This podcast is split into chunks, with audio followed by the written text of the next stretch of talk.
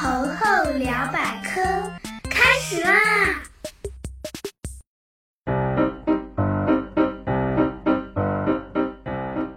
嗨，大家好，我是你们既搞笑又好学的大猴猴同学。最近啊，猴猴在网上看到一个奇怪的新闻，说是在太原一家医院，一天幺二零急救车送来一位，时候呼吸急促，嘴巴麻木的说不出话来，手还弯成鸡爪的样子，动弹不得，感觉好像被施了咒语僵住了一样。面对这可怕的突发状况，王阿姨的家人朋友们都十分的慌张，医生也非常奇怪，在询问后才知道，原来王阿姨在发病前遇到过一件事儿。四十分钟前，王阿姨在路上骑电动车，不巧与另一个骑电动车的人相撞，双方都觉得是对方的过错，越说越激动，朋友劝架也劝不住，吵得不可开交。王阿姨是气得面红耳赤，直喘粗气。正当她准备开始第二轮交锋时，突然竟然不受控制的直接倒在地上，像是喘不过气来的样子，表情极其痛苦。于是朋友赶紧拨打了幺二零电话，在路人的帮助下，七手八脚的把王阿姨送到医院。医生对王阿姨进行输氧、输液等对症治疗后，王阿姨的症状慢慢的减轻，呼吸也逐渐平稳了。后来医生给出了解释，王阿姨这是碱中毒，是生气引起的中毒。咦？中毒不都是吃了有毒的东西引起的吗？生气怎么还会让人中毒呢？嗯，原来人在生气的时候情绪十分的激动，会不自觉的频繁喘气，大量换气。这样的话，肺泡通气过度，呼出过多的二氧化碳，造成血浆内的二氧化碳分压降低，血液的 pH 值就会升高。这个 pH 值指的是衡量酸碱度的标准，pH 值越高，碱性越高；越小，酸性越高。刚刚说了，血液的 pH 值升高，也就是碱性升高了。当血液的 pH 值高于正常范围，也就是大于七点四五时，就会造成碱中毒。在正常情况下，人体处于酸碱平衡的状态，这是人体组织细胞进行正常生命活动的重要保证。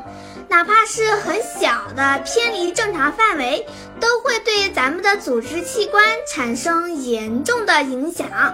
比如刚刚王阿姨血碱上升后，神经和肌肉就中毒了，所以出现了胸口痛。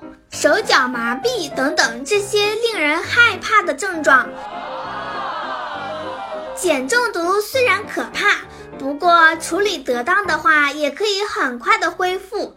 要是同学你真的遇到这样碱中毒的情况，也不要慌张。嗯，应对方法十分简单。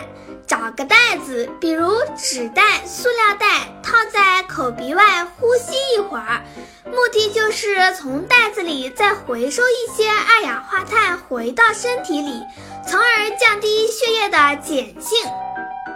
没有纸袋，用口罩也可以。或者再简单一点，屏住呼吸一会儿，让二氧化碳不再过度流失，在中毒程度不重的情况下，身体很快就可以自动恢复到正常状态啦。如果症状比较重，人差不多要晕了，那就必须赶紧送医院了，毕竟中毒时间长了会对器官造成损伤。嗯。当然，想要避免这种情况的发生，最好的方法就是别生气嘛。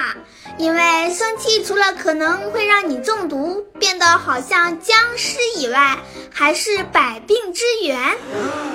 要知道，你在情绪爆发的时候，面红耳赤、心跳加快的背后，是你的内脏在超负荷的瞎忙活。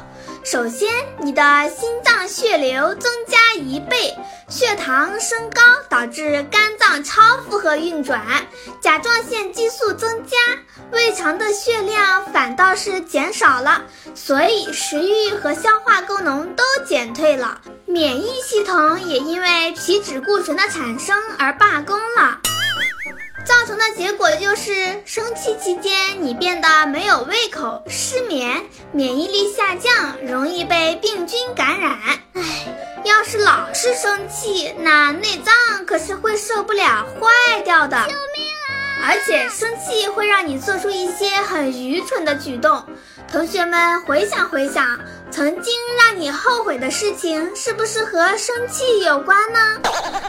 那么，要是碰到生气的情况，应该怎么办呢？嗯，在气得快要爆炸之前，可以先做深吸气，双手平举，尽量放松，来调节身体状态，把生气产生的毒素排出体外。也可以找一个舒服的座椅，放松的坐下，闭眼深呼吸。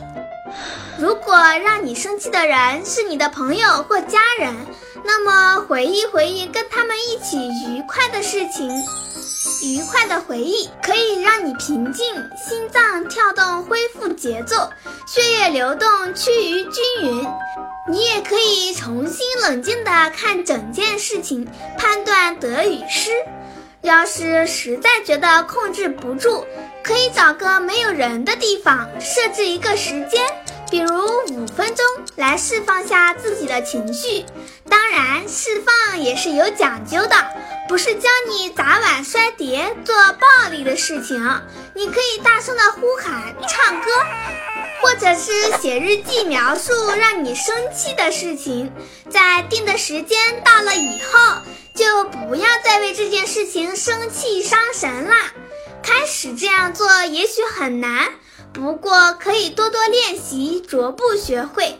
相信不久你就可以控制自己的情绪，不会那么容易生气失控啦。好啦，有关生气的话题就聊到这里，请大家点点专辑的订阅按钮。这样就可以收到新节目的通知喽。如果还有什么想知道的，欢迎大家在留言区留言，猴猴有问必答哦。最后说说咱们的 slogan：百科知识轻松学，猴猴聊百科。让我们下次再。